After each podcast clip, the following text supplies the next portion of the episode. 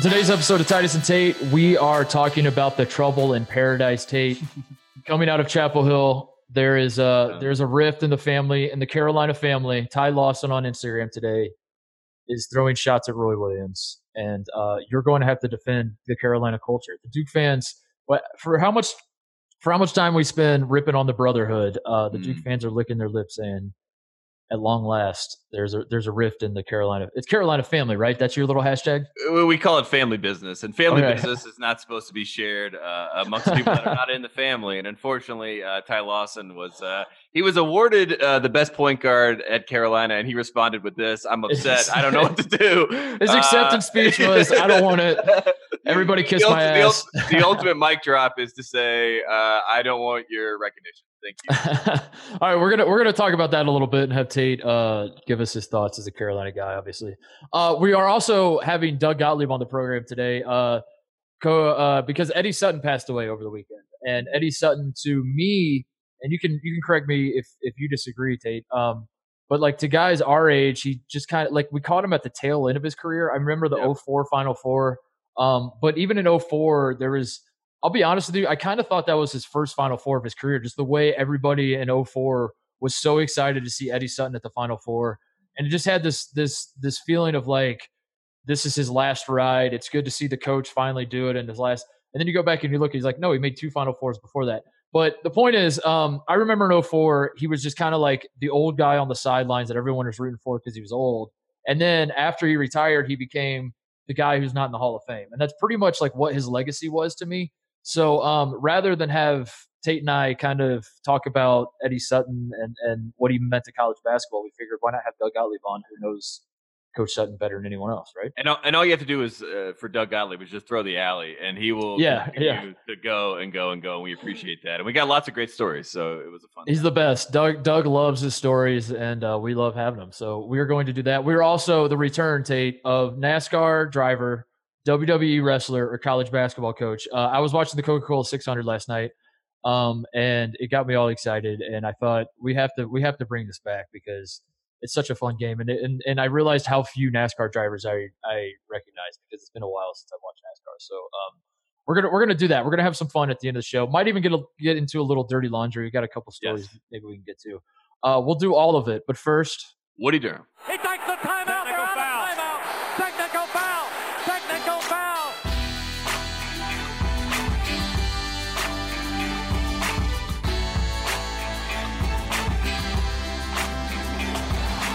All right, it is Memorial Day. We're recording this on a holiday. The two hardest working men in show business is what they call us, Tate. And uh, it's, it's days like today that prove why. Um, I, I want to first start here. Did you watch the match yesterday? The, uh, yes, yes. This was uh, yeah. the, the, match between the, the golf match between two quarterbacks uh, and two golfers where they were mm-hmm. all mic'd up. Uh, I was not watching this live, right? I was on Twitter though. I was scrolling around, and all I see is the memes. People making fun of Tom Brady. They're like, "Tom Brady, he's so bad at golf." And it got to the point where I'm like, I need to watch Tom Brady lose because why not? Let's watch Tom Brady lose. That's always fun. I never see that. I turn on the match. It's Tom Brady. He's about to hit a shot, and I see him do a practice swing. I was like, oh, this guy looks like he'd be all right. He holds it, then he starts mm-hmm. talking junk to Charles Barkley. It was like it was the opposite of everything I had seen on Twitter, which right. it, it just confirmed that Twitter's a lie. I turned it off. I didn't see anything else, and I think that I'm the reason that Tom Brady is a winner. Every time that's all you saw. You turned it on and saw I, Tom Brady hole out, and, and I was out.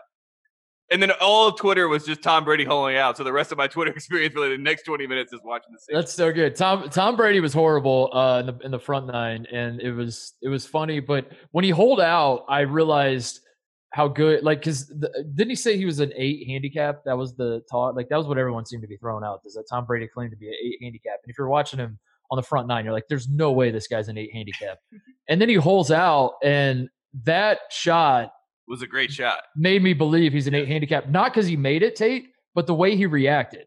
Because if you're as bad as Tom Brady was playing, which is like like Tom Brady was playing about as bad as I am, like if it, I, I that that was part of the appeal of seeing him out there was like hey, I could do that. It was it was great. It was like it was like he was like the walk on on the on the college basketball team, right? You're like, hey, that, that could be me if a couple yeah. things broke differently in my life. Um, so I'm watching Tom Brady, and I'm like, yeah, I'm about as good as this guy. And then he holds he he holds out that that shot, and I said, if I made that, I would I would just lose my mind. I would throw my club. I would be running around. I would be asking everybody if they saw it, and he just kind of smiles and raises his eyebrows, and I was like, all right, so the guy might be actually kind of good at golf because mm-hmm.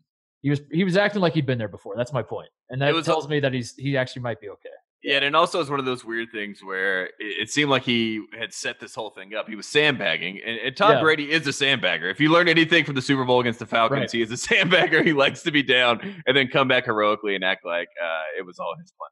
Uh, it was it was fantastic. I I enjoyed every second of it. Although I liked the front nine a lot better than the back nine. The back nine they kind of they kind of started losing a little steam. It started to get dark. The rain came back, and and um and I think Tiger and Peyton like we're so we're up so much that it, it I don't know. It was kind of it, it was it, it, was kind of close at the end, but um I I definitely enjoyed the front nine more. But uh again, man, I did not watch anything else. I turned it off. Man, it makes me miss sports though. I, I watched that and then the Coca Cola 600 on on Fox, which uh, we're gonna we're gonna talk about that a little bit later. But um yeah, I don't know, man. I missed the Indy 500 so much. I just sat there on yesterday and just watched sports, and it felt good to have a little bit of normalcy back in my life, even though uh, Tom Brady, Peyton Manning, Phil Mickelson, and Tiger Woods playing golf isn't exactly normal, but whatever. Um, What's the next matchup for that? That's what everyone's asking. I know. Like, yeah. Who, who, are they going to put in to this whole little format with? My my suggestion is every everyone wants Jordan just because of the Last Dance one, but also Jordan obviously plays a ton of golf, and it makes sense because it's like it seems to be uh, just absolute legends that are playing with these guys, right? So Jordan makes sense. I think uh, Gretzky makes a lot of sense with Jordan, right? Doesn't Gretzky golf?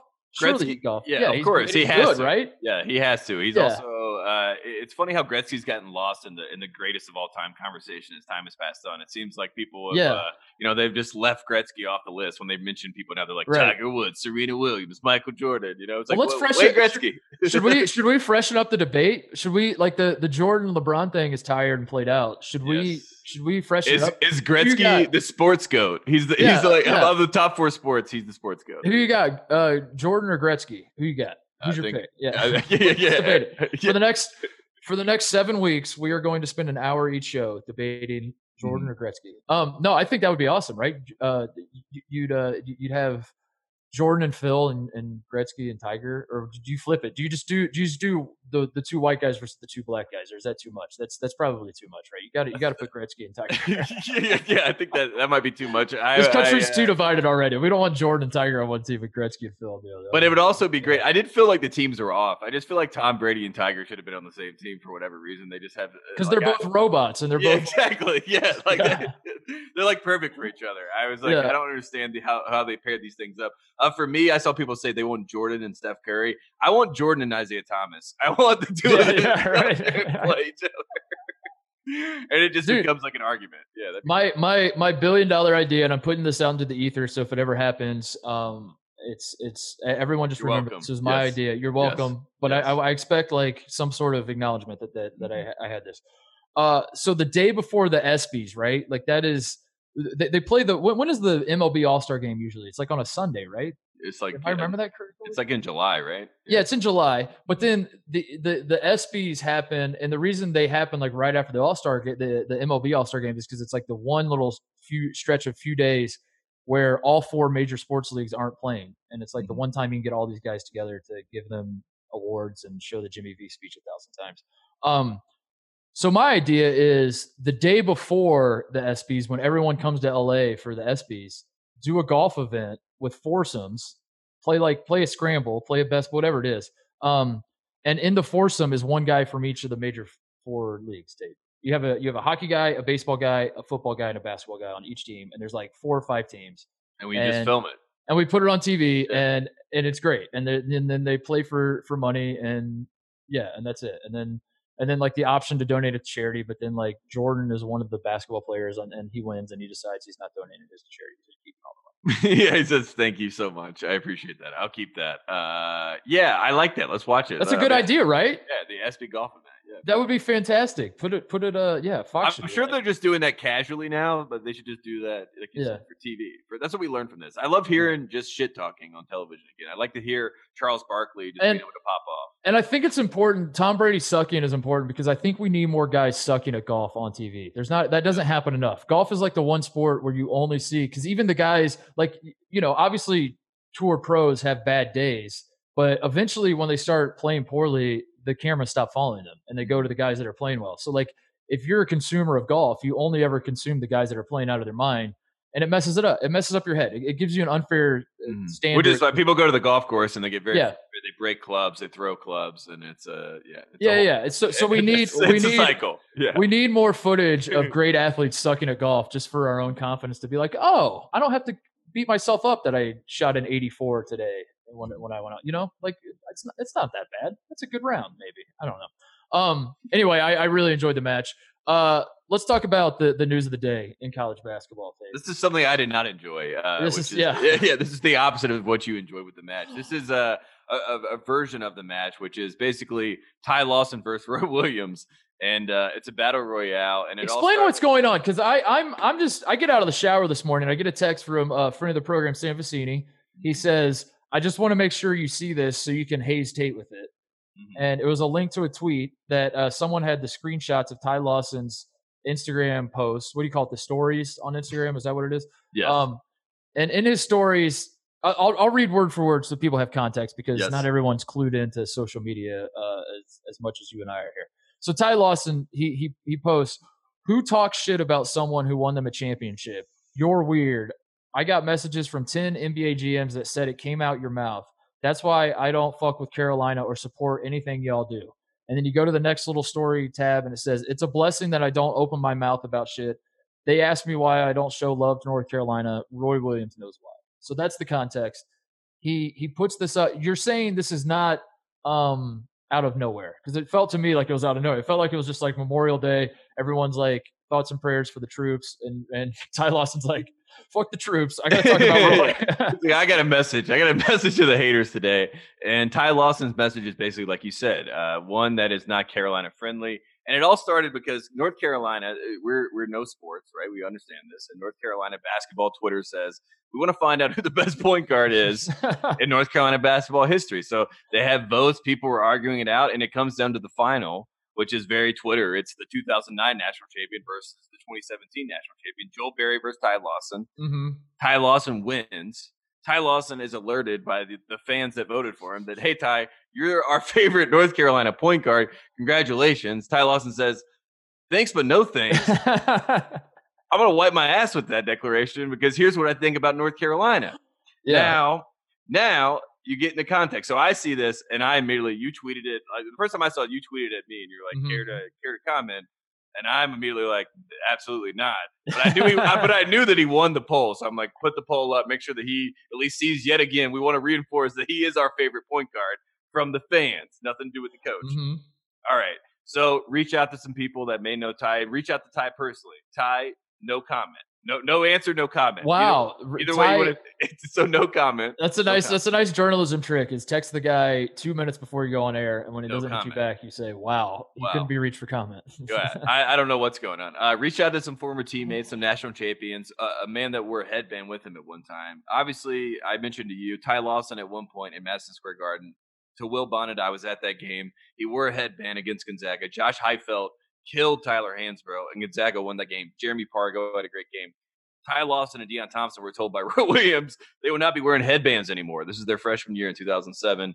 Um, that did not obviously roll with Ty, um, you know, but they kept playing, they kept winning. 2009, they won a national championship. Ty Lawson, in my opinion, is the best player. Maybe Wayne Ellington, you could argue. Those are the two best players on the floor. But then there's the 2009 draft. Uh-huh. Ty Lawson declares for that draft after spending three years in North Carolina. And Blake Griffin goes number one. That's fair. James Harden goes number three. That's fair. Tyreke Evans goes number four. Sure, that's fair.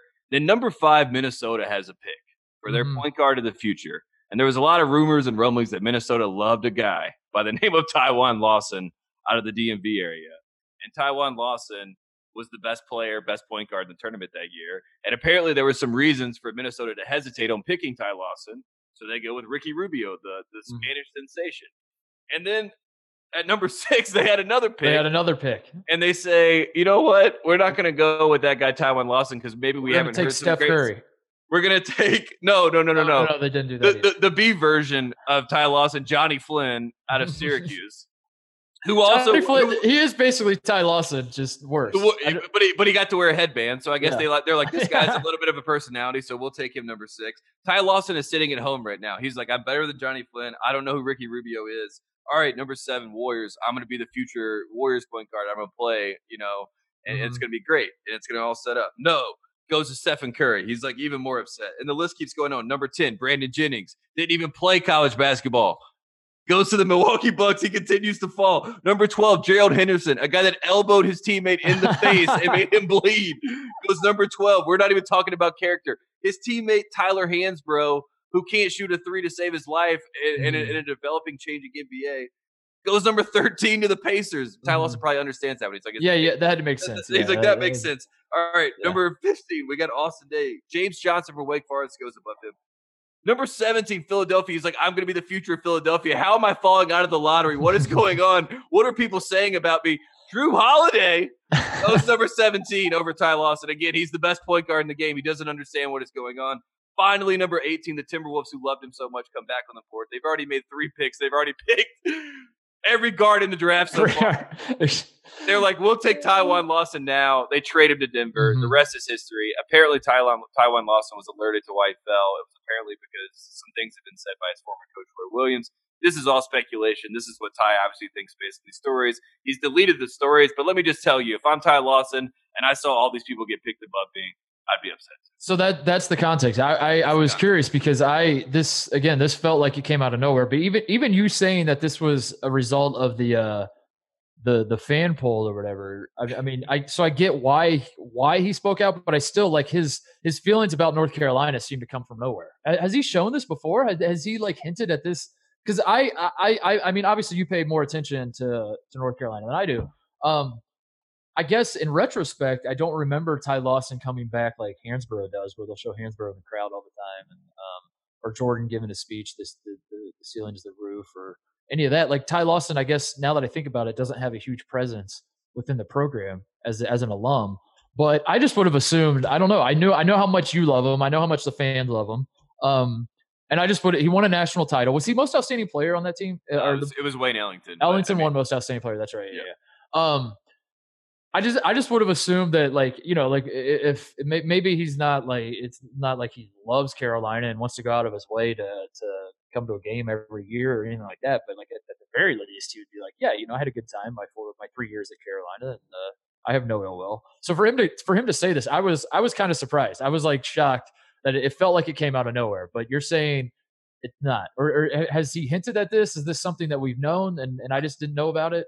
It, it's like a there's like a dark web of North Carolina players that were great at North Carolina, but they're not necessarily like you said put to the forefront. Like Marcus Paige is going, even though he did win a championship, you're going to see Marcus Paige everywhere when you go to North Carolina. You're going to see Joel Berry who mm-hmm. did, but you're not going to necessarily see a Ty Lawson, or you might not see a Joseph Forte who went to a Final Four. You might not see Rashad McCants who won a national championship. Well, that one makes sense. That one makes that sense. I mean, that that one that one makes sense. But what we're saying is like you know there there's a uh, you know there, there's certain players that are going to be right the, the faces of the program I think from that 20, the 2009 team, Danny Green, who I was basically in my mind the fifth guy on that team, has now become more of the. When we talk 2009, let's bring Hansbrough and Danny back. You know, mm-hmm. maybe Wayne sometimes, uh, but it's never really Ty.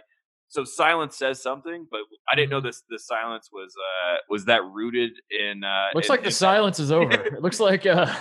but but let, us be honest. If you if you go from Carolina, you check all the boxes, you win a national championship, and then that happens to you in the draft. Then you go to Denver, you yeah. play for a Carolina coach and George Karl, who's a hard ass, mm. and he's on you all the time. Like the establishment is North Carolina basketball, and you're in China right now in quarantine, and you're on Instagram. I'd be a little upset. I mean be a little upset. Well, could, is this just a case of quarantine brain? Maybe, maybe that's what it is. Yes. Maybe, maybe Ty yes. will come out in a month or two, or maybe tomorrow, whatever. just bad. be like, my bad, huh? Or yeah. just deny it. Just deny it, Ty. Like if yeah. someone asks you about it, just be like, huh? I didn't, I didn't do that. No. I, what, what are you talking about? It wasn't um, me. Yeah, quarantine brain would be a good way to. Uh, uh, let's, let's, just start doing that with everything. It. You know yeah. what I mean? when we when uh, I went on that Virginia podcast and I said we picked him to win in 2018, like that was quarantine brain. It was just pre quarantine. I was just ahead of the curve. Yeah, I was like, yeah, I was like, oh, yeah, right. days. I was in a daze. Sorry. Your Honor, I can't be held accountable. uh, the quarantine it's taking its toll on it's, on my brain and um, my bad. No, uh, so so what do you make of this, Tate? Is this is this is this significant? Is this uh, I guess you turn to recruiting. You say one of the best players that Roy that has ever played for Roy Williams at North Carolina is is calling him out like this? Should we be worried? if you're if you're recruiting against Roy Williams, you say you don't want to play for this guy. Look at look at how the legends that play for Roy think of him. Or, or, is this just a blip? Is this a blip or a bomb, Tate, to put it in Coach K terms? This is a blip, and I think there's going to be uh, uh, some reconciliation maybe from Roy. I think Roy probably will. If I know Coach Williams, Coach Williams will probably try to reach out to Ty in some capacity and say, mm. "Hey, I know that George Karl told you that I said all that about you to get you to work harder, but it wasn't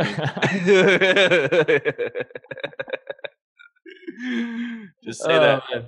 Plausible. All right. All right. So we don't have to worry about it, but we will be monitoring the situation, see how Ty Lawson uh, handle it. Ty, if you're listening, come on the show. Come on the show, Ty. Come on the show. Right, right now, the the official answer is no comment. No comment. We'll just leave it at that. Yes. Could not be reached for comment, or or did, or did not respond to our request. How, was how deli- was delivered. What's the yeah? What's the way you say it that makes it sound especially damning when you're like writing a hit piece on someone and you reach out to them and they is it did not res- or or decline to comment decline decline, decline comment. comment. Yeah, yeah. Yeah, Ty Lawson declined to comment. De- decline Sad. comment basically says like I did it. I yeah, it says like yeah. That's the way you phrase it. Is uh yeah, we reached out, he declined. Never mind that we texted him five minutes before he came on air. That's yes, all that yes. matters is he declined to comment, and that's pretty. He didn't even know that he didn't know the story was coming out. Yeah, yeah. to comment. No, he didn't even know it was on his story. Like I said, Ty, you you did not do this. You don't don't even say you're hacked. Just say it literally didn't happen. Say it's Photoshop. Anyone that has a screenshot of it, it's Photoshop. Um, it did not happen. Well, you're all crazy. Yeah. And, and the only one, the only thing that he has up now is the last one he put up, which is like appreciate the love for being the favorite point guard. there it is. He's back. Oh man. All right. Uh, well, well, we will monitor that situation. In the meantime, uh, we we talked to Doug Gottlieb about Eddie Sutton. Um, say what you want about Doug Gottlieb. The man can tell a story. The man knows the game of basketball, and uh, he loves he loves Eddie Sutton. When Eddie Sutton passed away on on Saturday, there was an outpouring from the the basketball community. Even even I saw Bill Clinton put something on Twitter because yeah. uh, Sutton was a, a longtime Arkansas coach and Clinton's from Arkansas and all that. Um, there's an outpouring, but but the most like heartfelt, the most like personal was from Doug Gottlieb. Doug Doug has been a Sutton guy forever, and uh, Eddie Sutton, as I said at the top, is is just a guy that like I know of. Like I know the trivia bullet points, but I don't know the man. I don't know the person. I don't even know like what his coaching philosophy necessarily was. Uh, so for Tate and I to to break down his passing and what he meant to college basketball would be disingenuous because we're just two idiots. Um, and we thought we'd bring a third idiot in, an informed idiot, if you will, and Doug Gottlieb. So uh, this is it. This is a, this is our version of a eulogy for for Coach Sutton uh, from the man who knew him best, Doug Gottlieb. All right, joining us now is a friend of the program and a man who played for Eddie Sutton for three seasons at Oklahoma State from 1997 to 2000. His name is Doug Gottlieb. Uh, he looks very tan. He looks like he's enjoying his Memorial Day. Um, Doug, we wanted you to come on because uh, obviously Coach Sutton passed away this weekend. Um, Tate and I are a little too young to appreciate him. We we had you on uh, obviously a couple months ago, and you were telling a lot of stories. But uh, we thought rather than having the two of us pretend like we know anything about Coach Sutton, we we should have you just come on and just talk about him, talk about how much you love him, because that's one thing that stands out to me. Um, in, in his passing was just the the love. I saw your Instagram post with all, you were saying about him. Um, and I figured, what what better way than have the guy who knew him, uh, one of the guys who knew him best, come on and just kind of talk about his legacy and all that. So that's uh, that's what we wanted to do. Appreciate that. Uh, well, my uh, relationship with him is very different from pretty much anybody else. Um, in that my dad coached with him at Creighton in the '60s, and so I had, and you know that combined with my job, my passion for college basketball, I know enough about his history. Um, yeah, I mean, like, look, if you're age or younger, you're like, I don't know who this guy is. I don't really mm-hmm. get it, you know. Um, but he's unique in that uh, he played for Mr. Iba, Henry Iba, who of course coached the Olympic team, won two national titles at, at then Oklahoma A&M, um, and he was, you know, he's. I think Nolan Richardson played for Mr. Iba as well, and ended up he, you know, winning a national championship. But you know, at the time, he was like the first to play for a coach who won one and then go to a Final Four look, he just he was a guy who was never an assistant coach. He left college, became a head coach at Tulsa Central, kind of built them into a power. Then he went to College of Southern Idaho, which has become a junior college power really since he got there. When he got there, he got sold on this campus and it didn't even have a gym yet. There was really no campus yet. Then he left junior college, went to Creighton. They, they got the NCAA tournament. He left Creighton, went to Arkansas. And when he took over to Arkansas. It was a football school, and he he promised seniors if they did what he a freshman if he did what they did what he said and they believed in him, by their senior year they get to a Final Four. Well, sure enough, they get to a Final Four. Um, so then he leaves and he goes to Kentucky, which Kentucky then is kind of like Kentucky now. Do you feel like it's anybody's dream job? And you know, he had he always had kind of clever sayings, and he said when he got the job, I would crawl from Fayetteville to Lexington. And now, uh, now think about that, like what it says about Fayetteville. You know, it didn't go over well in Kentucky, like the whole thing. Uh, but his first year at Kentucky, they did really well. They went to Elite Eight, and I'll never forget that there was a a letter in his office from the governor of Kentucky, and it was dated April after his first year was complete with Kentucky. And all it said was like, "Dear Coach, unpack." Signed the governor of Kentucky. right? Like that's how much pressure was. So then they had this like Fab Five recruiting class, and there was um, there was an envelope from there used to be a overnight service called Emery. There was an envelope. There was an Emery envelope. Supposedly wasn't sealed up. Fell on the floor like a thousand bucks fell out. It was going to um, Sean. Uh, was it was it Chris uh, Mills? Right, Chris Mills. And uh, I don't know if it was Chris Mills or um, Eric Manuel or Sean, Sean. I think it was for Sean Higgins. It might have been for Chris Mills, but like there was Shawn Kemp. Like this is all the same recruiting class. They were just loaded, right? Yep. And he, you know, he signed Rex Chapman as well. I mean, this thing was loaded. So then, you know, Kentucky's program got under investigation. Local papers, uh, Sports Illustrated had Kentucky shame. He had a drinking problem, so he took a year off. He went to Oklahoma State, which is my alma mater. And what people forget about Oklahoma State is much like Arkansas. Arkansas won NCAA tournament in 25 years, and they all of a sudden made, I think, three out of four, three out of, I don't know what it was, like six out of the first seven years there, or whatever it was. It was crazy. Gets to Oklahoma State. The whole program is a mess. The football program didn't win a game, It was on probation. Like you name it, everything's bad. And he immediately turns them around and they go to two Sweet 16s, 95 a Final Four, uh, 2004 Final Four, went to Elite Eight. There's another Sweet 16 in there. And, and became kind of synonymous with uh, college basketball as, as being a power. We were a consistent top 20, top 25 team. Names like Big Country and Bryant, Reeves, uh, Reeves and Byron Houston, and then on to Desmond Mason, who I played with, John Lucas, um, and then you know to Tony Allen as well. And then you know in between the Final Four, my my senior year and the Final Four, year, plane crash where ten people died. He dealt with that. So there was just a lot of ups and downs. There's the NCA. There's his own his drinking problem, which ultimately led to a car crash at Oklahoma State, where he retired. Um, there's the plane crash, and there's the, this unbelievable ability to consistently build a winner wherever he was, they won. And obviously, with the exception of Kentucky, there was never a whisper of NCAA impropriety. And, you know, even if you look at the Kentucky report, he wasn't mentioned in it. Does that mean he did nothing wrong? you know, I, I can't tell you I wasn't there. I can only tell you that we didn't get anything. we didn't get shit.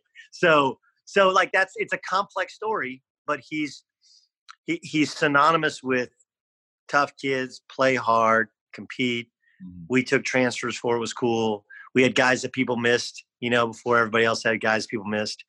And we had this little, you know, bandbox arena that was one of the toughest places to play in, and he was the maestro. So that's there's there's a I don't know a three minute clip on Eddie Sutton. Well, what what uh what is it about him? I mean, obviously he's a great coach. We we we know that. Um, but what is it about him that makes you love him so much? Because today, like the timing is pretty funny, given that uh the, the, the news that, that Tate and I are talking about today is Ty Lawson, like basically getting on Instagram and talking smack about Roy Williams. So really, I didn't see it. What, what did he say?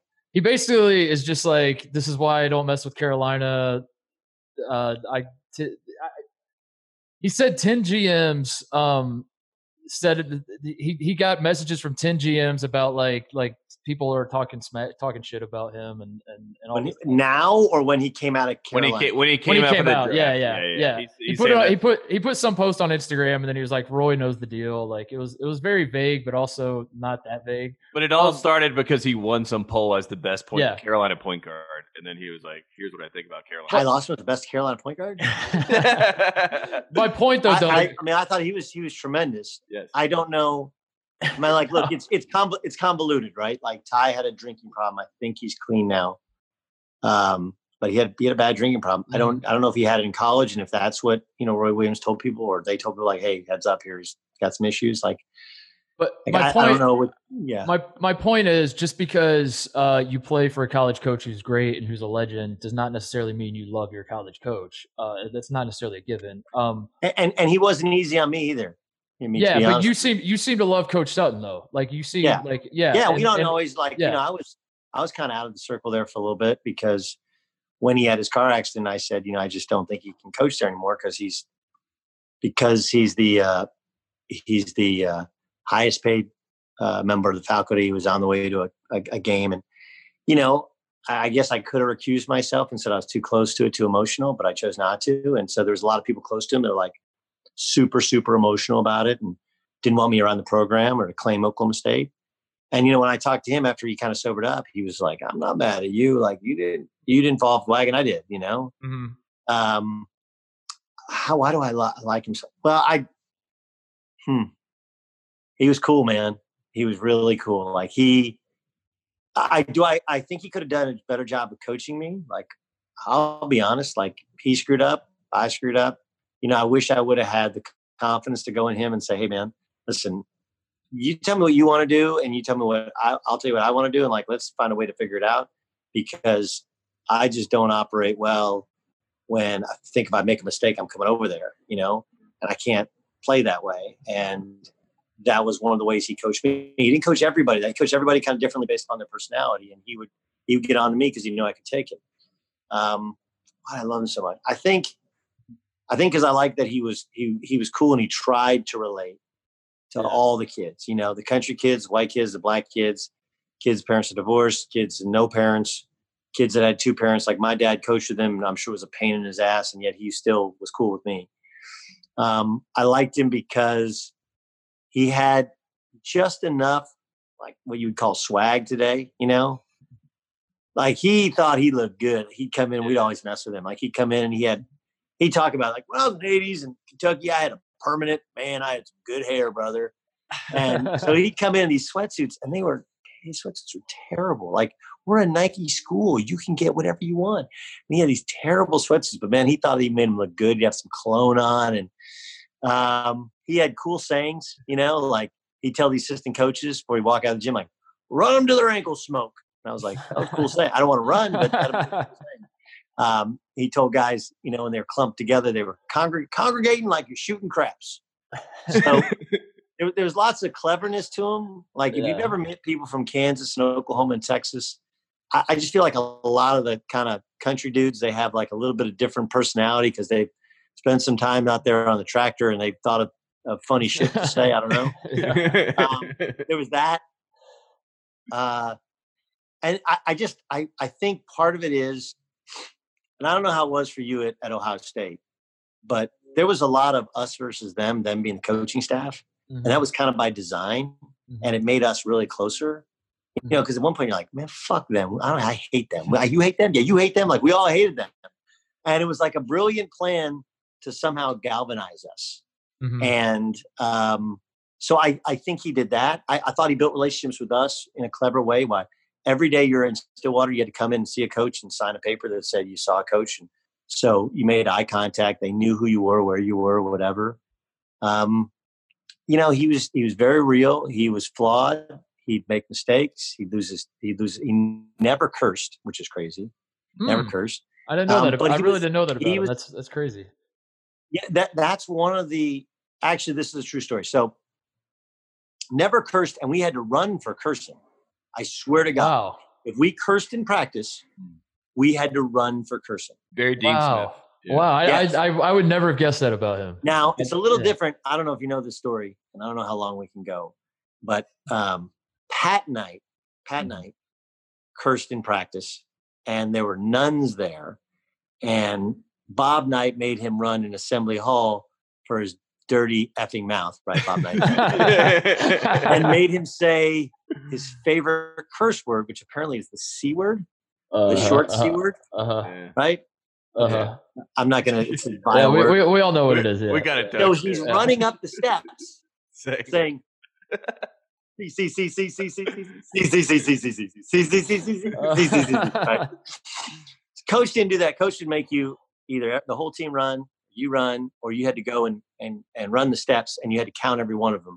And in the old Gallagher, he knew exactly how many steps there were, and you had to come down and say it in his ear. If you didn't get it right, you had to go do it again. Wow. Um, and so, uh, uh, so he didn't curse in practice, but he got across his point, and we were still scared death of him. Like he's 64, you know. Mm-hmm. When I played for him, he's like 64, and like I think I could take him, but I'm not going to try. but one of the ways in which people thought he might be drinking again was he cursed once, mm-hmm. and I actually like got a text like, "Hey, something's wrong with coach." Like, what do you mean? Like he cursed. I was like, "All right, well, like no, no, no. Well, I've been here 15 years. I never heard him curse before." Mm-hmm. So, yeah, I mean, it was a, it was. I, I there's a, just a little bit of the picture of painting of why he loved him, and he was a good coach too. He's a good coach. Yeah, yeah, that helps. That helps. that, that, definitely helps. One last thing, Doug. You talked about legacy, and obviously, you know, you pointed to the Kentucky years, and some people point to that like scandal and things. But in 2011, he gets inducted to the College Basketball Hall of Fame. Then he gets into the Basketball Hall of Fame, obviously earlier this year. I mean, were you able to? Was he able to enjoy that? Right, just getting that validation, or did it? You know, was, was he aware enough of that whole thing? Because it seems like the whole basketball world finally looked around and said, "Hey, Eddie Sutton has an amazing coaching tree. He has an amazing career. We need to honor him for what he's done for the game." He'd been a finalist, uh, I think, four other times, yeah, and it was just exactly. devastating. And I can mm-hmm. only guess that you know, like, look, it was time. I mean, he was he'd suffered a massive stroke a couple years ago, and I think another mini one a couple weeks ago, and his body just started to shut down. But it, ironically, it was after he found out he was in. I was told that he, uh, his son told me, his son Sean said that he, he knew that he got in, and he smiled about it. Um, yeah, it was it, it was a really important thing, and it's interesting because you know I think one of the things they've done is they've screwed up so many of the historically great coaches by letting active coaches in, mm-hmm. you know, mm-hmm. and the active coaches they don't need to get in, they're going to get in eventually. Mm-hmm. Whereas the historically great coaches, you know, Tex Winter didn't get in, and then he was alive, but he wasn't really lucid and able to. Speak. And Tex Winter, who by the way recruited Coach Sutton to Kansas State, and think about this: when he was growing up in Bucklin, Kansas, Phog Allen was at Kansas, Tex Winter, Kansas State, Ralph Miller, who became Oregon State's head coach. Ralph Miller was at Wichita State, and Mr. Iba at Oklahoma A&M. I mean, unbelievable. Anyway, um, so I just I wish you would have gotten in, so you wouldn't have had to ask these questions. You right. know, because right. you would have heard him speak, and you'd be like, "Oh, I get it," because right. he just had one of those. And I don't I don't know what that was like when you played for him, but I do feel like an older generation of coaches, you know, the the Jimmy V's, the Vitals, uh, the Lute Olsons. Um, trying to think. I mean, many of them have high school roots, and mm-hmm. it, it, to to recruit, you got to be a great storyteller, mm-hmm. right? And you just have, uh, you know, you've done TV and radio shows for years, and you just have a way where you take over a room, and that was him. Like he wasn't, he wouldn't crack jokes, and he was just a big smile. He'd come in, and he had a great, he had great pipes, and he and he would just take over, and everybody shut up and listen to what Eddie was saying. And um, I think we're kind of missing some of that. Some of these younger guys are not programmed that way. Um, but anyway, so yeah, in, in 2011, it was it was he obviously should have gotten college basketball. The Naismith though was a, a, long fight, and he finally got in. And to, to answer your question, he did know, and uh, so now he, you know, his wife passed before him in 2013, so they'll get to enjoy it from heaven. But um, it was really cool, and uh, the family's been unbelievable about it because we all wanted it for him. Like mm-hmm. nobody, like I don't give a shit. I don't get anything out of you know. I I knew I played for a great coach. I don't need right, but um, but but we wanted for him and for his family, and they all wanted it for us. You know, to be recognized because of our teams. Because we, we didn't win. A, you don't win a national championship, it's like you didn't exist, or you don't get to a Final right. Four. Like I, we, we had great years. We got to Elite Eight. Like even the Kentucky team, his first year was great year. They get you Elite Eight. Nobody ever heard of them. So it was a very very cool big thing. Yeah, I mean that that's for I, I, would say our generation of of people, even who grew up watching college basketball. Eddie Sutton was always just this kind of crotchety old guy on the side. Yeah, who, grumpy faces. Yeah, he, he just had grump, he was he was the grumpy face guy that like yeah. all the old people would just clamor about not being in the Hall of Fame, and that's all that people really yeah. knew about him. So yeah, yeah we wanted to have you on and kind of kind of eulogize him a little bit and, and, add some personality. So what what is the one thing if we can put a ball on this, Doug? What is the one yes. thing you want people to know about Eddie Sutton who are you know like Tate and I's age and younger that that don't know a ton about it? You've already kind of hit a lot of things. Uh, here's here's the big, here's the one. yeah, this is this would be probably the big one in terms of basketball, which you guys do. is um, is if what you, you do is copied, then you did so, especially in basketball it's not a new game and though there are new ideas right what you do is copied like what do they say that uh, um, imitation is the most sincere form of flattery mm-hmm. right and you know i can't think of a, a, a every gym i've walked into especially early on in my broadcasting career and when i was still playing guys would say like how'd you guys do it i was like what do you mean well how'd you get? how do you get you to play so hard defensively how did you guys do it? And it's interesting because his reputation was defense, and we did we guard the shit out of people. And um, I'll tell you the secret to that in a second. But what's amazing to me is, you know, he had a reputation playing slow. I get there, we average 80 over 80 game three years in a row because he adjusted to his personnel. You know, he he embraced the three point shot because he adjusted, he, you know, adjusted his personnel. We played small with Desmond Mason, adjusting the personnel. Um, the defensive thing, how we played. I mean, like, look, he was just demanding of of supreme effort every day, every practice, every game, and he wasn't. No matter how good you were, he'd hook you if you didn't give him optimum effort. I don't know how that would have gone in today's one and done game, but we played the transfer market. So he, one of the things I think he liked about transfers was, at least back then, you weren't going to transfer twice.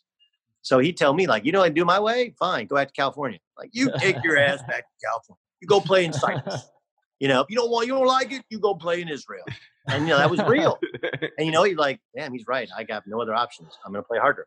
So I think how hard we play, uh, you know, our level of competitiveness, the ability to the, the transfer thing, which everybody's doing now. Like, dude, we we did that. We did it at the highest level. I mean, the, the Final Four team in 2004. Okay, Daniel Bobik, whose dad played for him as well. Daniel Bobik, BYU. Uh, John Lucas was came from Baylor. Baylor. Yeah. Um, the the Graham twins came from Central Florida. Um, Ivan McFarlin was a prop 48, so we took him. You know, people, other people couldn't get him in school, right? Like that was their that was their. I'm forgetting somebody who was on that squad. Jason Miller was from North Texas. Um, oh, there was another guard who was a junior college All American. Like nobody, Tony Allen. Tony Allen was 2 mm-hmm. different junior colleges. So the idea was like he was. We were doing the ship before everybody else was. And they did a great job of recruiting and developing relationships. And, you know, if you would turn them down in a high school, they weren't going to tell you to F off. And they knew that they might get you on the bounce back. Um, but more than anything, they got you, he got you to play really hard. You know, we forced baseline, we post doubled before, you know, a lot of people post doubled. Obviously, most people don't post double now. And we just played our balls off. And I think that's what people ask all the time how you did it. They try and simulate, emulate how he played defensively, the toughness, the tenacity that we played with. And I think when you copy things and when when legit high level coaches ask you like, tell me something that 80 side did, give me a drill they did. And I was like, all right, well, we did these drills every mm-hmm. day in practice. Like every day, yeah, we did one on one containment on the side every day in practice, every day, every single day. And like you're playing against some good dudes that are going to make you look bad if you're not guarding. And you're gonna be, and you know, you don't, you have to get a stop in order to get get off of defense. So you're, you know, if you're not going to guard, you're just going to stand. You're going to be there all the time. Um, but you know, and then the offense we ran was pretty simple. It was a, we ran the Carolina secondary, but then we ran a form of cowboy, which is Henry Iba's kind of two-one-two offense. Michigan State still runs a version of it as part of their sets now. And guy knew hoop, very simple. Play hard, go to class, have fun, and uh, and you know be accountable. So that, that that's kind of who he was. Well, we appreciate it, Doug. Uh, thanks for joining us. Um, taking time out of your holiday to uh, to talk Sorry about, about your dog. No, yeah, yeah if, you, uh, uh, my my dog had diarrhea before we started recording. Yeah. So yeah. What uh, what what what did your dog eat? What's, he got a little he got a little crazy on Memorial Day weekend. It happens. He, uh, I, I, took him to the beach and he he ingested a lot of salt water. Oh, oh that's the deal. They they drink a lot of water and then it's it's terrible and then they, they just they just have the RIA for a few days. So, um, anyway, appreciate it, Doug. We'll do it again soon. We'll we love having you on. Love uh, uh love the stories, Doug. And, and stories Later, boys. Doug Gottlieb. See you, man. Yeah, appreciate it. Quick break to get a word from our sponsor, Dell. Titus, whether you're working remotely, taking web classes, binge watching TV, or gaming, Dell is here to help you find the right tech. All of the above for me. That's a fact. That's mm-hmm. a fact. From XPS and Alienware co- computers that are redefining what's possible with 10th gen Intel Core processors to the latest top brand electronics, our seamless tech solutions will keep you connected to the world. Plus, you can get free shipping today. Call us at 800 BUY Dell. That's 800 by Dell today and be able to get free shipping. Again, that is 1 800 B U Y D E L L. Back to the podcast.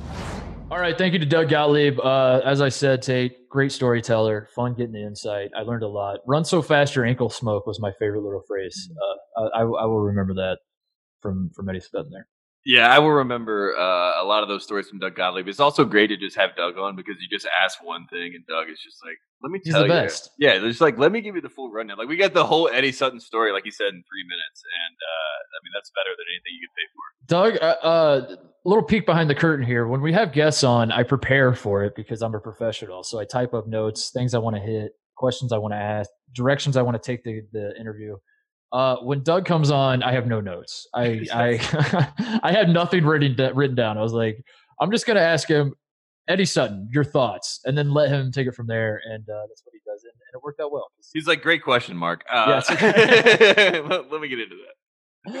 Oh man, Andy stayed on topic. Congratulations to Doug for staying on topic for 20 minutes or whatever was. Uh, that, yeah, that was on, there, there, there, was a quick side story. I, Doug texted me uh, randomly uh, the other day and said Joe Forte sucked too, and uh, I, just, I, just, like I was scared he was going to bring that up because I was like, I don't need like Doug Gottlieb shaming Carolina basketball players to be on the side in my free time. So I'm glad he didn't bring that up. So that was nice. That's good. Um, all right, we we got to play this game, Tate. So I'm I'm watching. I, I said Memorial Day weekend here uh, on Sunday the Indy 500 does not happen. I, I've gone to at least 15 in a row. I, I, have mm. lost count at this point how many Indy 500 in a row I've gone to.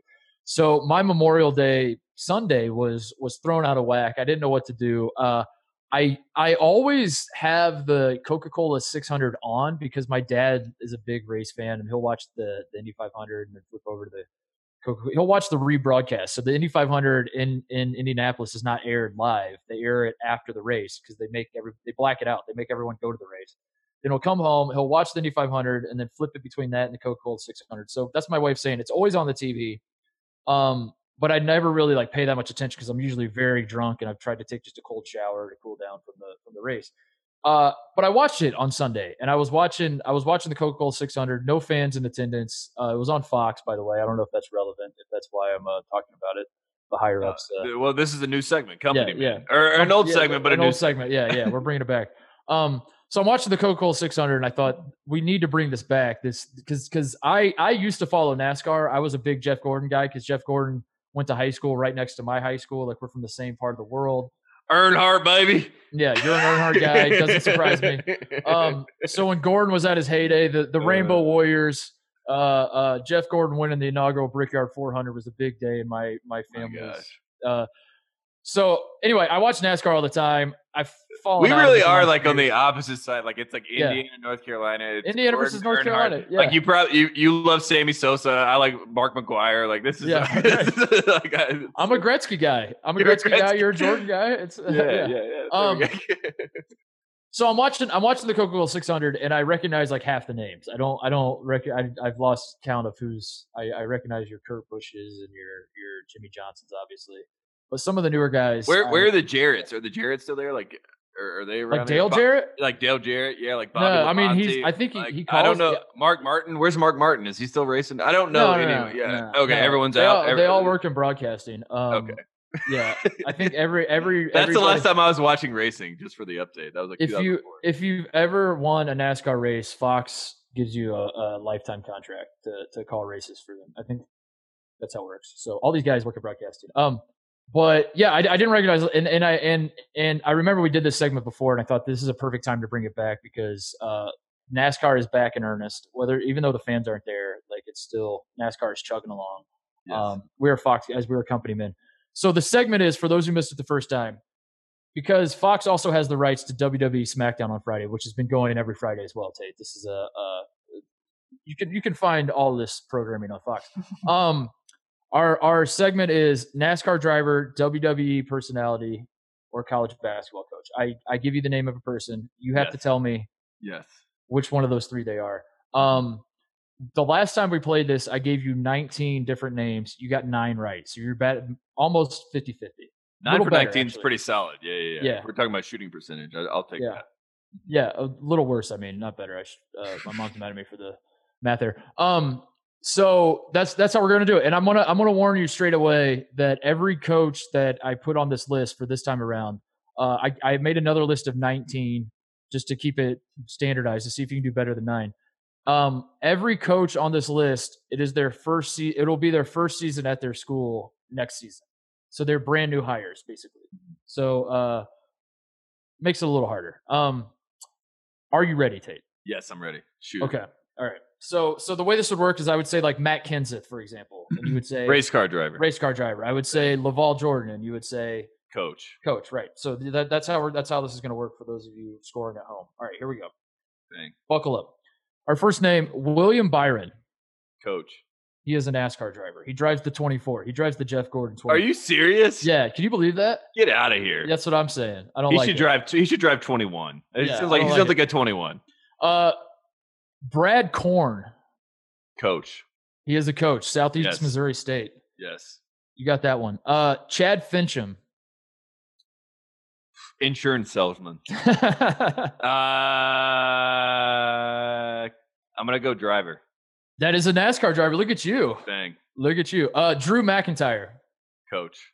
WWE wrestler. Oh, Um, what horrible name.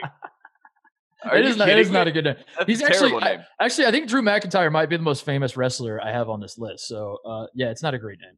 Um, Landon Bussie. Driver. Driver. He is the head coach at Alcorn State. Wow. I- Um, I, like Alcorn State too. I apologize. James Drake. That's a coach. He is a WWE wrestler. That's a good name. That is that is a good. That is He should be a name. coach. He should get out of wrestling and go to coaching. Uh, Takayo Siddle. Wrestler. He is the head coach of UNC Wilmington. He is a Chris Holtmann. Uh, uh, Wow. disciple, believe it or not. Yeah. That's one of those Holtmann na- at that- Gardner that's, Webb, yeah. A name that if I see on paper, I know it, and uh, you say it, and I'm like wrestler. Yeah, I probably mispronounced it, so I, I'm probably not helping you there. So well, hold on, let me let me track, keep track. One, two, three, four, five, six. Three, four, five, six. Yes, you got that one wrong. I'm trying to keep uh keep, keep count here as we go. Um, Sorry to the right. Seahawks fans. Peyton Royce. Peyton Driver. Royce name. Driver. Driver. WWE wrestler. In fact, a female WWE wrestler. Peyton Royce. Got that one wrong. You uh, that's one, two, three. I'm four- learning a lot. I'm learning Yeah, a lot. five in a row you've gotten wrong. Uh, Tyler Reddick. That's a driver. That is a NASCAR driver. That's a driver. Um, Steve Smiley. That's a coach. That is a coach. That is the head coach of Northern Colorado. Austin Theory. that is a wrestler. That is definitely a wrestler. That is definitely a wrestler. That is like Stone Cold Steve Austin, and I got a theory that I I'm got a be the next great one. Yeah, That's a pretty good name, Austin Theory. I like Pretty that. name. solid. Yeah, yeah, yeah. I, Yeah, I like it. that. Uh, Ty Dillon. That's Austin Dillon's brother. That's a driver. Yeah, there you go. I thought I thought you I- actually might know that one. I know the Dillon family. That's North Carolina. All right, I, th- I thought that one might be easy for you, but I thought I'd throw it on. I thought it might trip you up. Maybe you thought he's a wrestler. Does Austin? Does he still drive the three car? yeah, Dillon? Austin drives the three. Yeah, Wow. yeah. Uh, That, that that's part of my problem with NASCAR. Honestly, is like I remember when Dale Jr. went from the number eight to the eighty-eight, and Yep. eighty-eight to me was always Dale Jarrett. So when you have Dale driving the eighty-eight, it's Dale Jarrett. And Jr. went to the eighty-eight. I was like, to hell with this sport. Like all the guy, all the people that had the Budweiser number eight tattoos on their on their backs, all the ladies with the tramp stamp, the Budweiser number eight, they were like, "What? I got to get a Mountain Dew eighty-eight now? What? What's going on?" here?" Dale Earnhardt Jr. was like the perfect story of someone just getting like just killed with. So he and Andy Roddick were the two guys. They had so much, and, and Freddie Adu, like that whole crop of guys, Yeah, had right. so much pressure on him. I was like, there's no way they're gonna like LeBron too. Like all of them, they had so much pressure. Like, how are you gonna succeed with this? That's He the new the new debate is Andy Roddick or Freddie Adu. Who you got? That is- that is the. Honestly, I think it's Roddick. I think it's wanna- I think we got to go with Roddick. You wanna go Um, all right, we got a few more here. Uh, Michael McDowell. driver. That's the driver. Look at you. You're on fire right now. Nice. Um, nice. Clayton Bates. That's a driver. That is a the head coach of Western Michigan. He should be a driver. He should be a driver. That's a driver name. Uh, John Hunter Nemechek. wrestler. That is a NASCAR driver. Okay. Wow. He goes by John Hunter. Um, Angelo Dawkins. Coach. That is a WWE wrestler. Okay. All right, we got three more here. Keith Lee. coach. That is a WWE wrestler. Uh, what has happened to wrestling? I don't know. Like, why are they just regular names? What is going What on? happened to the Undertaker, Yeah, uh, yeah. The Rock? Look, I'll tell you why your ratings are down or whatever's going on. I don't like these are regular names. I need characters. what happened to characters? You got you got wrestlers named Jim Cunningham. It's Yeah. like, I wonder what- Yeah, it's just not going to work. Even with the ones, it's not going to work. the ones. Uh, the eyes are ones. Uh, all right, two more. Uh, Bucky McMillan. Wrestler. That is the head coach at Samford. I wish I was. that is an all-time wrestler name, Bucky McMillan. Are you kidding me? That guy is in the wrong profession, or Very much the wrong. gonna profession. climb. He's gonna climb the ranks pretty quickly. Um, and finally, the last name on the list, uh, Rick Pitino. Oh, wrestler, definitely, definitely professional wrestler. That He's guy, a wrestler of some sort. that, that guy has turned heel too many times to count. Oh man, you got eight out of nineteen according to my calculations. Honestly. so, uh, that's you're, you we we we found your handicap. You're in the you're about half halfway. We'll say. No, I I am the Tyreke Evans Rookie of the Year campaign. I am just like I put up shots and I get my numbers and I go home happy. I enjoy. It. Do you enjoy that game, Tate? I actually enjoy it. It's fun coming up with these names because uh, there's a lot of feel like overlap in the type of names. Yeah, I feel like I learn a lot, honestly, and, and I'm so far removed from NASCAR. I think you hit the nail on the head. I think it was the Dale Jr. drama that that turned me away from the sport. I didn't know why it was, uh, Mhm. but now I think if, that's the other part. It's like piecing together wrestling when I stopped watching and NASCAR, but then Mhm. also now I feel like I'm back in it. So. yeah, yeah. I'm trying to get back in it, uh, and it has nothing to do with my affiliation with Fox. Yeah, no, no, no, no, no. I just love it. I just love it. Misha No, shout out Brad Keselowski. Uh, won the race last night. Chase Elliott blew it. Took a late pit.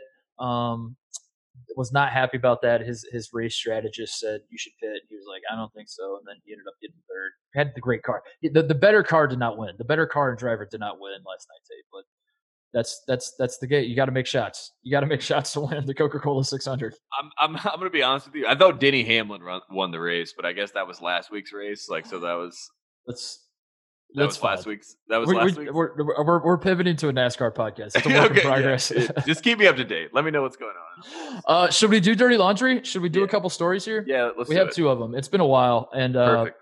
we have a couple good ones. Um, all right, so here here it is. Dirty laundry. As a reminder, send us your stories. Titus and Tate at gmail.com. We'll read them on the show uh, if they're if they're worth reading. Um, and I think these two are.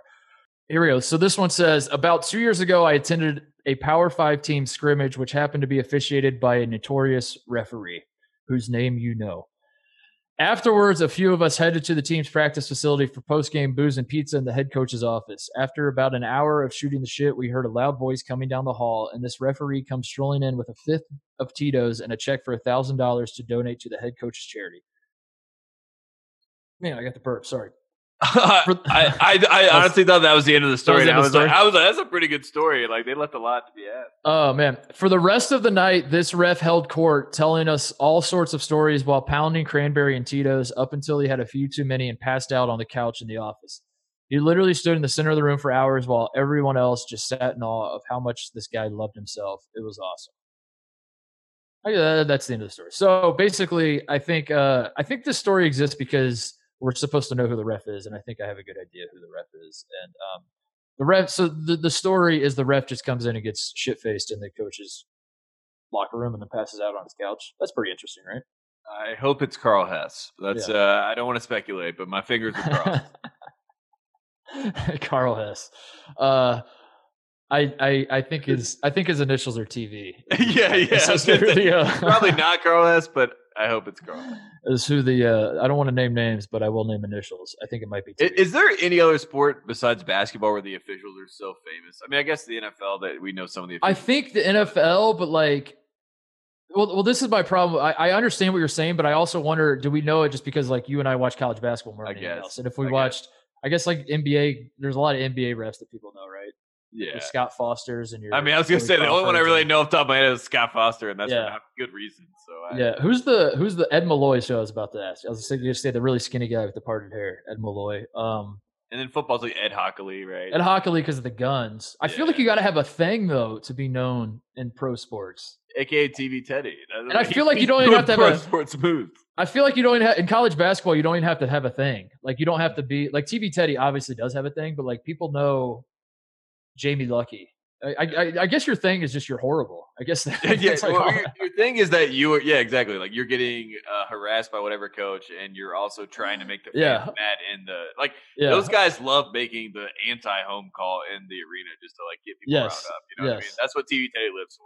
When it should what about, be a block, he wants to call it. Yeah, uh, Terry Wymer is one. Um, people don't really hate him that much. So yeah, they do. They they hate everybody. Uh, Every, yeah, everybody, yeah, everybody hates everybody. Tim Higgins, um, is it's Tim Higgins, right? Tim Riggins is the Friday Night Lights guy. Tim Riggins is Riggins is the is the course, yeah yeah. Tim Higgins is the guy, the old dude. He retired a few years ago. Um, he was always really jovial, but everybody hated that guy too. Um, I liked him. He, he would always talk to me during timeouts. Tim Higgins. He called timeout. I'd be standing on the peripheral trying to hit on the uh, the sideline reporters, whoever, whatever Big Ten Network sideline reporter was working the game, I'd, I'd just be like trying to, she'd be popping her head in, trying to, um, listen to the huddle. Yeah, trying to listen yeah. to the huddle. It was, it was more often than not. It was Charissa Thompson. We we should have Charissa on the podcast and just talk about all the times she would pop into the huddle and she's like, "What's Coach Matta saying?" And then I would just make up stuff and she would probably report it. Uh, but then Tim Higgins would He's join. He's saying in. we need more shooters. He's saying yeah. we, need, we need to put in guys at the end of the bench. We're saying we're saying we're about to put Titus in as the secret weapon. Uh, and then every so often when Tim Higgins would call the game, he'd, he'd do the same thing. He'd just like pop up, pop over, start talking to me. And uh, anyway, I don't know how we got on that tangent. No, let's, let's move on to the next story. Um, I am currently a student and was very recently a member of the band with a high level Division One team. Uh, we are a fringe blue blood for context. Our coach is a notoriously high strung tight ass who is generally pretty closed off to the public. After every basketball game, three of my trumpet friends and I would stick around in the band warm up room slash headquarters and mess around uh, by playing our instruments and talking loudly, etc.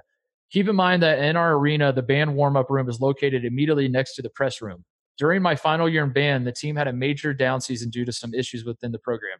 After one particularly tough home loss, the four of us did what we always did and made our way to the tunnel to the warm up room uh, to chill, leaving the door to the room open. At one point, joking around, my friend started playing notes as high and as loud as he could.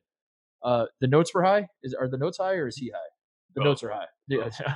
um, something this is something we often did. Being the competitive dumbasses we are the rest of us joined in resulting in a piercing and disruptive wall of sound. After 45 seconds of our blasting a security guard walked into the warm-up room and asked us to put the instruments away since the press conference for the game was about to start and they could hear us. We apologized and the guard left with the door open.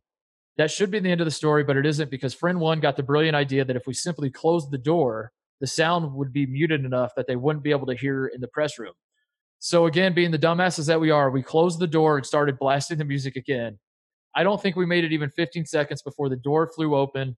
It was the head coach who was his he had his face red as a tomato.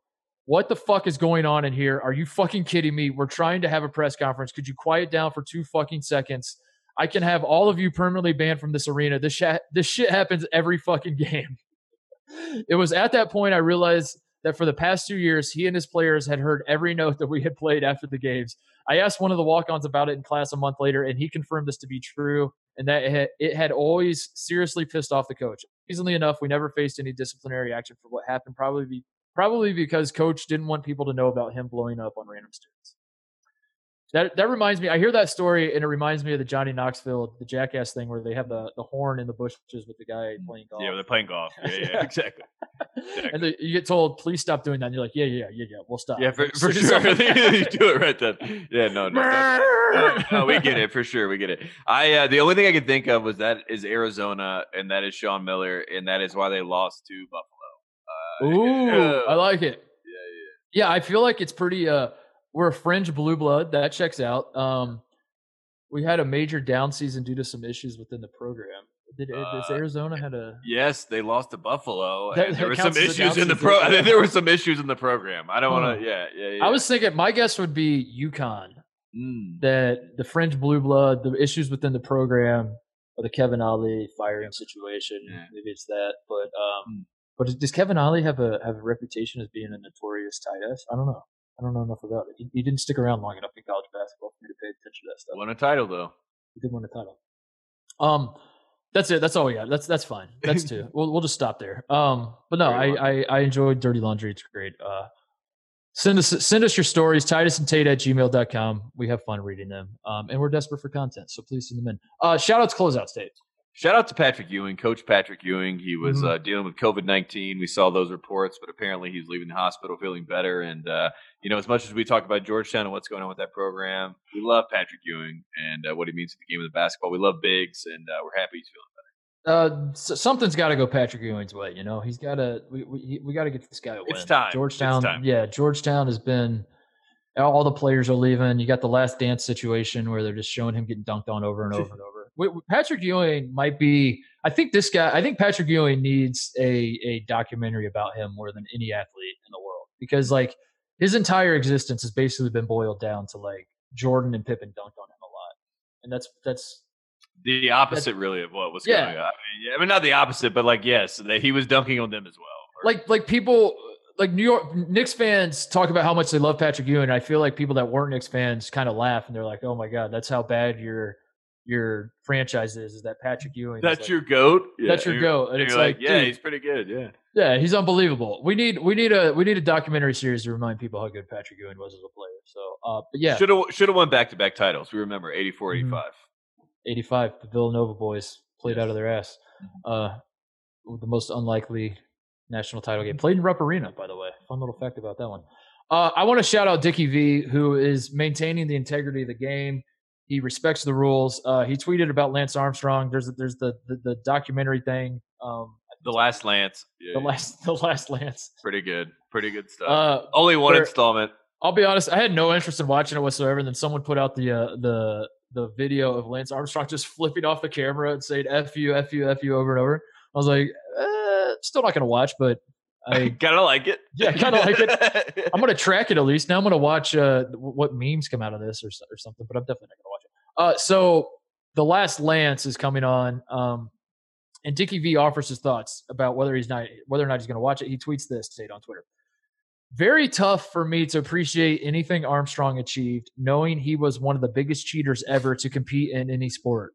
Certainly not my kind of guy. So I just wanted to shout out Dickie V. He does not associate with cheaters. He does not associate with people that get fired for having three different scandals and and, and, and sullying the good name of one of the great college basketball programs uh, in, in America. This is not something Dickie V does. He does not stand for cheaters. He does not stand for people that, that do not follow the rules. Um, and I, I respect that about him. So shout out Dickie V. It is pretty wild to think about the fact. Like in that, I watched the I watched the Last Lance, and at one point at the end, you know, he's like, you know, I I was LeBron James, I was Michael Phelps, like I am in that class of people. He said that. that's a literal line from the doc. Did he mention Gretzky? No, he didn't. I don't think he did. I don't think he did. But he mentions Michael. He mentions everybody. He's like, I'm LeBron James, whatever. And you know, he's just like, but not anymore. And, and I think like if Lance Armstrong, once we figured out everyone was like, you know, doping and, and doing the blood transfusions and eh, like, you know, there was like basically a, a teams that would do this. If Lance Armstrong was cool, you know what I mean? Like if he had just been kind of like Pete Rose and was just kind of like, look, man, I understand what happened, but like I'm just trying to make myself right. And yeah. I think I was still great at the sport, like regardless, yada yada. yada. And I think people would have been like, "Man, Lance Armstrong is great." Lance Mhm. Armstrong did what you just said. He gave everyone the double birds. Right. I was like, "I told you guys, everyone else is cheating," and also I wasn't cheating, or, or I guess I was, but I wasn't. You know, I was okay, so I was cheating, but you have no right to say that, and Yeah, I'm going to ruin your life for saying that. Um, Yeah. My two thoughts. My two thoughts, having not watched a single second of the Armstrong thing. Uh, number one, thoughts and prayers to Rick Reilly. Um, everyone seems to think his move away from Sports Illustrated ESPN is what doomed his career. I will always remember it as he put every single egg he owns into the Lance Armstrong basket. Would fight anyone. He was he was part of the Lance Armstrong legal team, wasn't he? Yeah, like anybody that said he cheated, he was like, no, he didn't. And then the moment that Armstrong tested positive for HGH, whatever the hell it was, or Arm, everyone found out Armstrong was was doping. Uh, Rick Reilly just fled to Italy and was never heard from again. That's pretty much how I remember it all going He's down. like, he's like, "Oh, word, I'm out." yeah, we'll take my money and uh, go to Italy. See you guys. Uh, that that's thought number one. Thought number two. You saw uh, Icarus, right? We talked about this because every uh, we, we our we, we made the joke that every sports doc every documentary in general should just be called Icarus. It works. It plays. Um, but the the real documentary that was called Icarus, uh, which was about doping and cycling, um, I I wish someone remade what that initial documentary was. That's that's that's my thought. Is like that that documentary spoiler it sets out to the guy's like an amateur cyclist. he starts doing steroids uh, under under this this premise of like how much do steroids help i wonder how much better i'll be at cycling so i'm going to do steroids try to cheat on purpose and document the whole thing um, and then halfway through he learns some things and the whole thing pivots and becomes a completely different documentary i want to see the first documentary i still want to know how much steroids work uh, mm-hmm. i'm fascinated by it and if i don't get that documentary i just might make it myself i just might I don't know. Just do a few steroid cycles and and and report back on on what I've learned about myself. I don't know. Yeah, no, no, I like it. It's like an average Joe's kind of spin on it, but you're just like, I want to see if I can play in the NBA if yeah. I pick HGH or if I yeah. can play base because it, it, like let's see how big of an advantage it really is. You know, like let's figure out like how many like did Sammy Sosa and Mark McGwire really have that much? Right, right. Did Barry Bonds have that much of an advantage, or was he just also really, really good at baseball? Yeah, and you give him some more muscle. He starts slapping the ball out of the park like. What? What they say? Steroids can't make you hit a curveball. Isn't that the? the I mean, it, the, the it, look. I've seen lots of strong people try to hit baseballs and they don't have yeah. a shot. So I uh, I understand the, the frustration. Yeah. But I, I, I grew up in the steroids era of baseball, so I was used to A Rod like hitting like 500 feet home yeah. runs. I was like, this is sick. I will say, it was awesome. There's some about the year Barry Bonds hit a home run every time he went up to bat was Dude, pumping that bat. It was oh my god! Like, it's like all right the armor, the, the, like the dude, the dude's goddamn Iron Man up there with like the military exactly. grade armor on his right uh, right elbow, and he's standing over the plate and yeah, like thought like Thanos should have been Barry Bonds. Like they should. Just, oh my god. We need baseball back so bad. I miss baseball so much, man. I, we we got to figure this out. Ba- they got to figure this out. I don't I don't know what else to say. Figure it out, MLB. That, that's my that's my official statement on on sports coming back in the Corona world. Figure it out. I need baseball in my life. Uh, but man, watching Barry Bonds, like knowing every time he came to play it was going to be a home run, and and and he's playing on the West Coast, so like I, I remember watching so many games um, where it's super late and I'm yeah, not to late. Yeah, it's like eleven thirty, and you're just like, I gotta wait. Uh, Bonds yeah. has got one more at bat. Okay, it's, it's the yeah, it's the it's the like eighth inning, and the yeah. Giants are down three, and I'm like, yeah, I'm gonna stay up. I'm gonna see what happens, and then Bonds every single time would just smoke it out of the park. You're like, yeah. this is unbelievable. Yeah, it's like a, a Jeff Kent base hit, and then Bonds comes up. It's just like a wreck, like over into the water, and the canoes are fighting for the ball. It's like, man, the I love it. Pitcher, the poor pitcher's like purposely trying to throw it in the dirt, and he's like skipping it up, and yeah. Is still Eric, Eric Gagne. Eric Gagne is like, this is my nightmare. Poor Eric Gagne. Oh man. Um. All right, moving on. I want to shout out two guys uh, that are going pro. Tate Jordan Tucker of Butler has declared for the NBA draft. Uh, so congratulations to him. He averaged nine points a game, four rebounds, less than one assist per game, shot 36% from the field uh, for a team that finished fifth in the Big East. So um, congratulations to him on this uh, lengthy NBA career he has waiting for him, surely. Uh, also, Davide Moretti, Moretti yes. of Texas Tech, a guy who we we came to love during the uh, 2019 march to the national title game. Yes. Uh, is has decided he's going to go pro in Italy. So shout out to him. Shout out to him because uh, Madison Square Garden, for people that don't remember, Louisville, number one team in the country, Davide and Texas Tech and Chris Beard beat that team. I thought that was a big moment for Moretti. He had a great game there. And I think at that point, he's like, hey, I shine at MSG. I played in the mm-hmm. States. I've been to a Final Four. Let's go back to Italy. And uh, What else is there to basketball. do? Yeah, exactly. Uh, what else we got? Is that it? That's it for me. Yeah. Shout out shout to, out, yeah. Shout I was gonna say shout out Memorial Day. That's the only thing. Shout out Memorial Day. Um, shout out, shout out to uh, Paul Pierce saying LeBron's not in his top five. Um, but he had Wayne Gretzky in his top five. Weirdly enough, um, shout out to Matt Barnes saying he doesn't want his he doesn't deserve his ring. Uh, I don't I don't actually like that train of thought as a guy who proudly wears my rings all the time and does not stop talking about them. Um, I think it undermines my position on the rings that I won. So mm-hmm. he's please, hurting rings culture. Yeah, yeah, yeah. respect rings. Culture. Respect the rings culture, Matt. Um, but yeah, shout out, shout out Memorial Day. Uh, uh, hope everyone had a had a um, good time. Um, obviously, thoughts thoughts are with all the fallen soldiers and all that. We are we are two guys that uh, know a lot of people that served, and and um, means a lot to us. We're from places where a lot of our friends uh, yes take the military route, and we are two cowards who would never in a million years do that. So it means a lot to us that, that the people do, that the people that make that sacrifice, and uh, it is not lost on us so thank you for that. Absolutely. Um, Absolutely. for for all the families that are mourning their lost their their lost loved ones. Uh, anything else, Tate, to to put a bow on this thing? Is that it? I just want to say yet again, for people that don't know enough about Eddie Sutton, go back, watch some highlights, enjoy mm-hmm. Eddie Sutton. He's a great character, and uh, the, the, Kentucky days with Rex Chapman, especially, those are some yeah. fun. Uh, those are some fun moments because Rex is a wild character too. Yeah. Um, all right. Thanks to Doug Gottlieb for for coming on and, and taking some time on his holiday to uh, to to share thoughts on on Eddie Sutton. We appreciate that. We will be back on Friday. See you guys.